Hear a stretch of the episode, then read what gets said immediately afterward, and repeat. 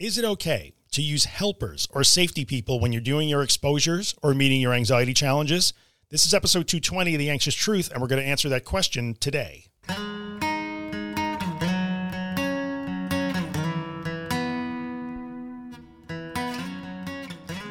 Hello, everybody. Welcome back to The Anxious Truth. This is the podcast that covers all things anxiety, anxiety disorders, and recovery. So, if this is the first time you're here and you just found your way to the podcast, welcome. I hope you find the material helpful. If you are a returning listener or viewer on YouTube, welcome back. Always glad that you're here. This is episode 220 of The Anxious Truth. I am Drew Linsalata, creator and host of this fine podcast. Today, we are going to answer a very often asked question in the community, and that is Is it okay for me to use safe people or helpers when I do my exposures?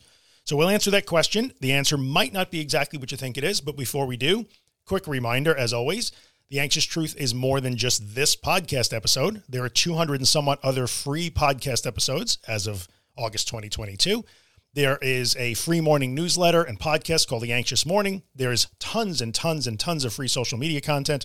And there are three really good books on anxiety, anxiety disorders, and recovery that I have written over the past several years that have literally been read by tens of thousands of people around the world that seem to be very helpful. I'm very proud of them. You can check out all of these resources on my website at theanxioustruth.com. All the goodies are there. Avail yourself of the resources. If you enjoy my work and I'm helping you in some way, and you would like to find a way to keep it free of sponsorships or advertising, you can go to theanxioustruth.com slash support where you can find all the ways you can do that. That is never required, but always appreciated. And no matter how you support this work, whether it's financially or just by tuning in every week, I appreciate you. Thank you very much. So here we are in episode 220, we're going to tackle this question. Is it okay for me to use safe people or helpers when I do my exposures or meet my anxiety challenges? Can I use safe people to help me get through?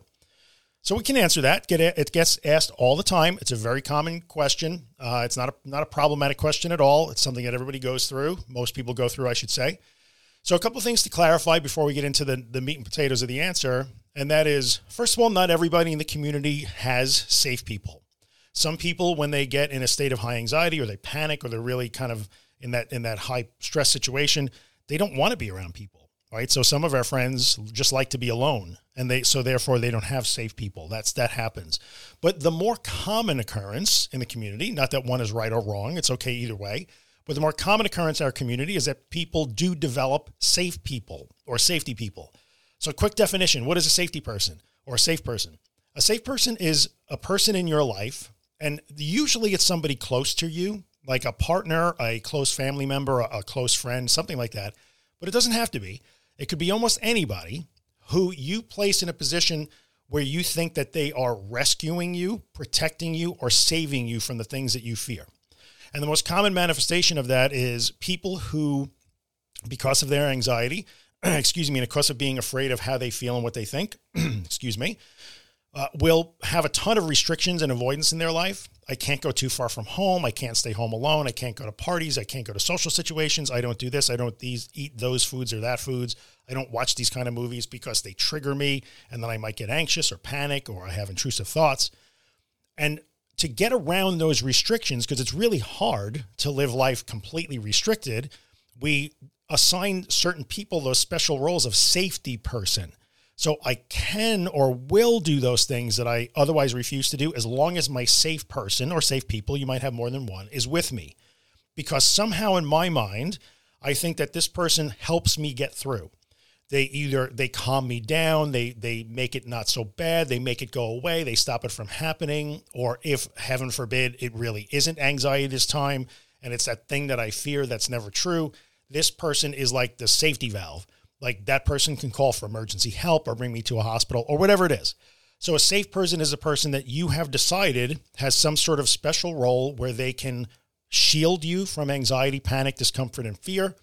They can make it go away if it happens, or they can save you if you literally need saving or rescuing, which I'd like to remind you, you never have needed. So that's what a safe person is. And many people in our community do develop relationships with close loved ones or friends, although it could be anybody, where those people become safe people. And then I get asked, is it okay for me to do my exposures or to meet my challenges with the help of my safe person or safe people? And the answer to that is it depends. It depends.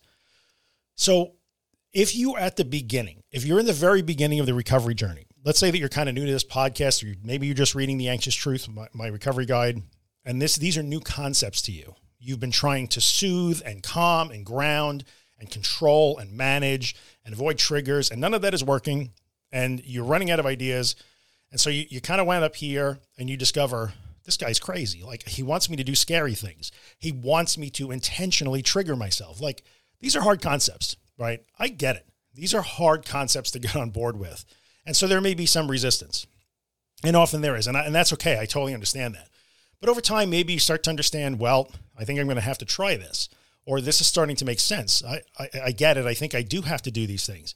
Yet you are so afraid and you have been avoiding for a very long time that it is unthinkable for you to begin to actually do scary things, right? Maybe you take a few tentative steps forward and then you get scared and you run. And you start to think, I know I want to do these things. This sounds right. I, I think I want to do this, but I just can't seem to do it. In that situation, if you want to use a helper or a safety person to help you get the ball rolling, that would be completely fine. Totally fine. Here we are six minutes into the episode, and Drew is telling you that it's okay to use a safe person. Like, oh my God, hell may be freezing over. And we can laugh about that a little bit, but that's true. Like in the very beginning, if you have hit, you're you're trying to overcome that inertia and do the unthinkable that you cannot even imagine that you're capable of doing. If it's a choice between not moving forward and moving forward with the help of a helper or a safety person, move forward. Like use the safety person. That's okay. That is not a crime. It's okay to get started that way. I would never take away something that helps you move forward. I don't care what that something is. If it's a person that you term as a self person, a safe person, or if it's cold water or ice packs or whatever it happens to be, if that helps you get started, there's nothing wrong with that at all. I would much rather see you get started that way than to not get started at all. It's completely fine. However, if you do get started that way, and this is where the answer starts to morph and go the other direction, understand that you are starting that way. I am using my safe person, my safety person, my helper to get me started. This is really scary for me. I'm not sure that I think I could do this on my own. So I will first use this person in the beginning to help me get the ball rolling because it's far better, excuse me, it's far better than me just sitting on the sofa continuously. So I'll use this person to help me get started, but I know that at some point, sooner rather than later, I'm going to have to leave the safe person behind and start to do these scary things alone. This is where we go to the second half of the answer. Oftentimes, when you query somebody who has built what I always like to call the acceptable bubble, or is in the in the state of what they might call a relapse or a setback, you might find that one of the hallmarks or one of the the leading indicators that a setback or a relapse can happen or that there is an acceptable bubble and they cannot seem to go beyond that is the presence of a safe person. Not so much the presence, but the use, the continued use of a safe person. So I'm not trying to call anybody out here because we all do the best we can and we can cheer for each other while we do that. But I cannot tell you the number of people that I am aware of today in this community that are making progress that they should and are should be and are proud of and I would not take that away I'm proud of them too but when you dig a little bit, you see like, oh, all the things that they're doing that they used to refuse to do, that they've been doing now for three, four, five months, they're still only doing with somebody with them. I have two friends that that help me, or it's always my partner or my sister or my mother or whatever. It doesn't matter who it is. It could be anybody. It doesn't matter who it is. And you discover that there's still a safe person in the mix.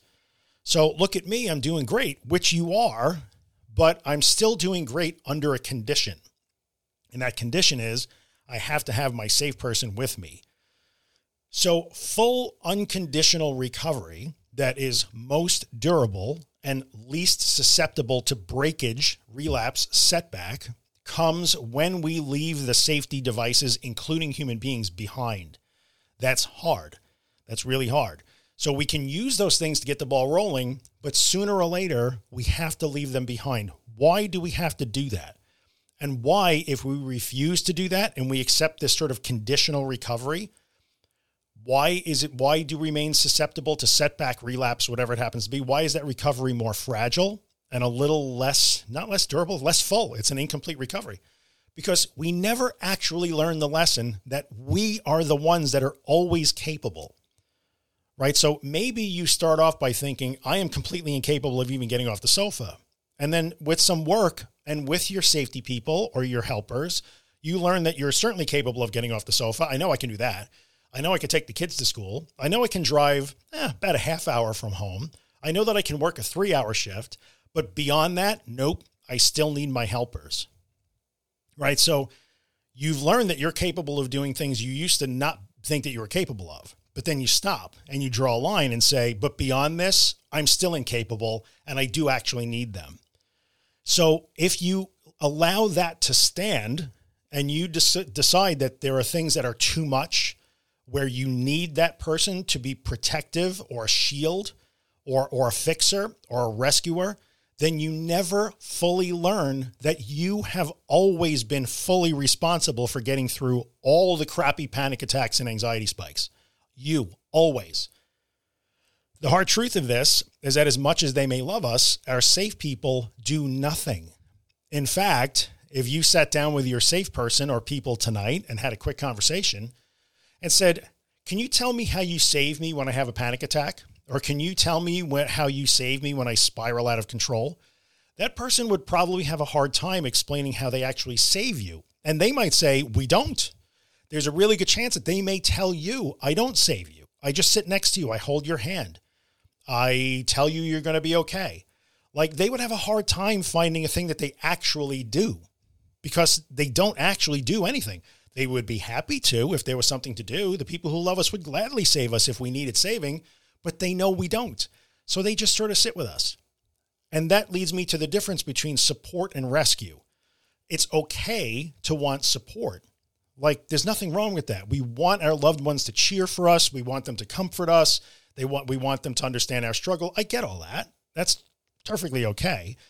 But we start to run on the rocks, you know, we sort of run aground when we forget that there's a difference between wanting support and wanting to be rescued or protected. So we would hope that our loved, one, loved ones would protect us against dangers in the world. We would hope. That's okay. But we are mistaken in our assessment of danger here. Like your own body is not a danger to you. Your thoughts are not dangers to you. So therefore, you don't need your safe people to protect you against them or save you from them. And they never have because it's never been required and there's nothing they can do to do it anyway. So if we don't leave our safe people and our helpers behind, we never learn that lesson. We never fully embrace. And that is a cold reality. I get that because on an emotional level, it seems to devalue these relationships. It doesn't at all. Even when you learn that your romantic partner has never saved you and never can, doesn't mean that they're any less than in your life.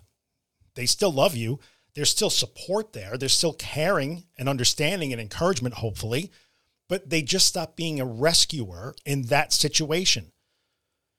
When you learn that and fully embrace that, which we can only do when we leave those people behind and take them out of this process, I wouldn't say leave them behind because it sounds like I'm telling you to cut, cut them out of your life. I'm not saying that. Just take them out of the process of being a rescue you, rescuer for you. Then they get to back to just being your friends or your siblings or your parents or your partners or whoever, your friends. And they stop being rescuers. And then you realize, I can do this all on my own. And guess what? I always have.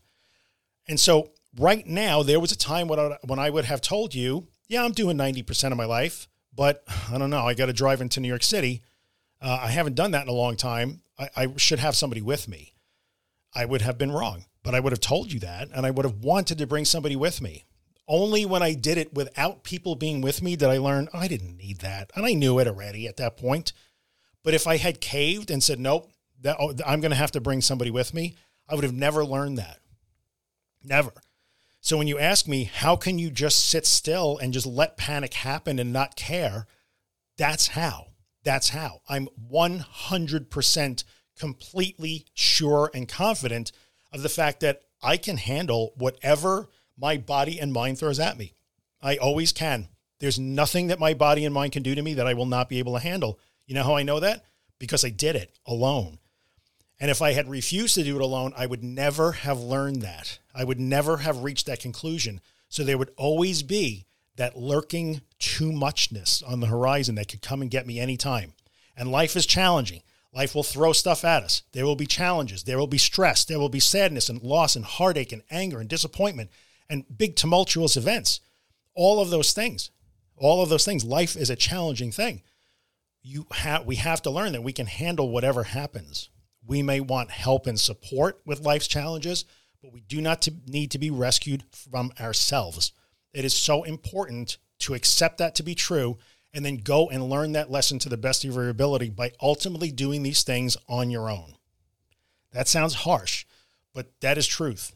That is truth.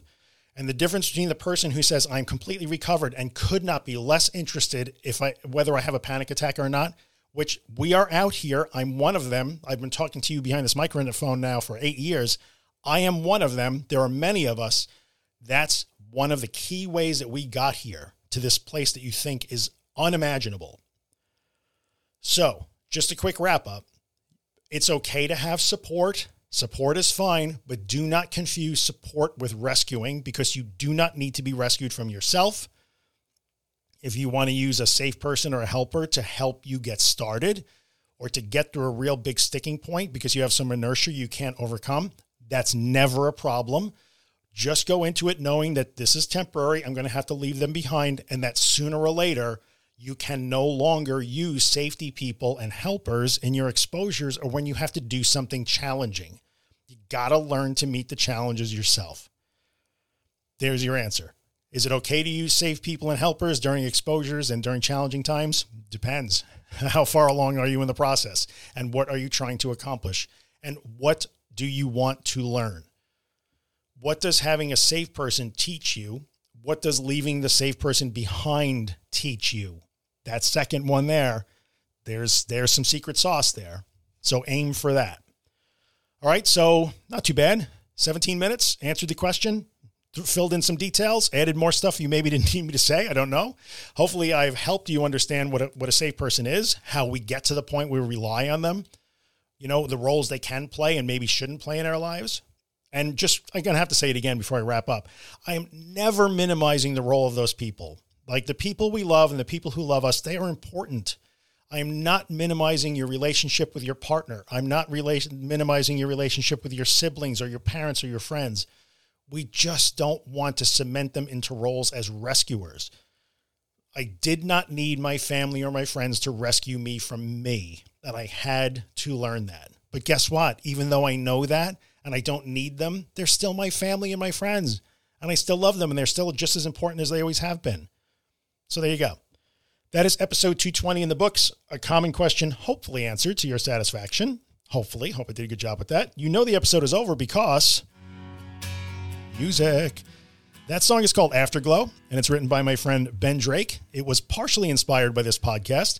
If you want to know more about Ben and his music, you can find him at bendrakemusic.com. I always send you over there.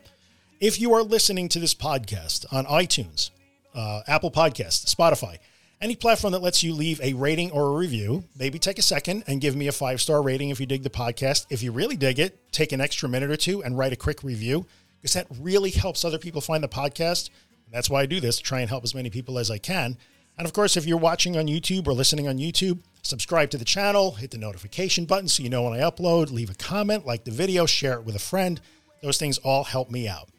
I will be back next week. I do not know what I will be talking about, but I will be here. And remember, as always, this is the way. Yeah, you're doing fine. It's all around you,